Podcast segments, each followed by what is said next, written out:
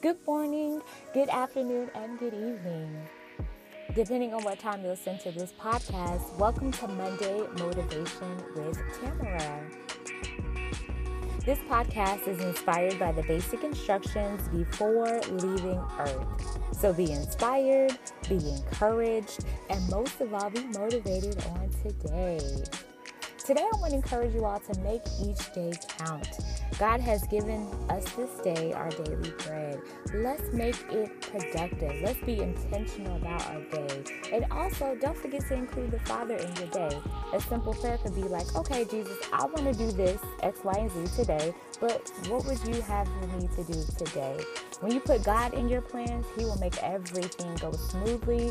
He will make sure whatever goals that you want to achieve, he'll make sure it's happening for you as far as within his will.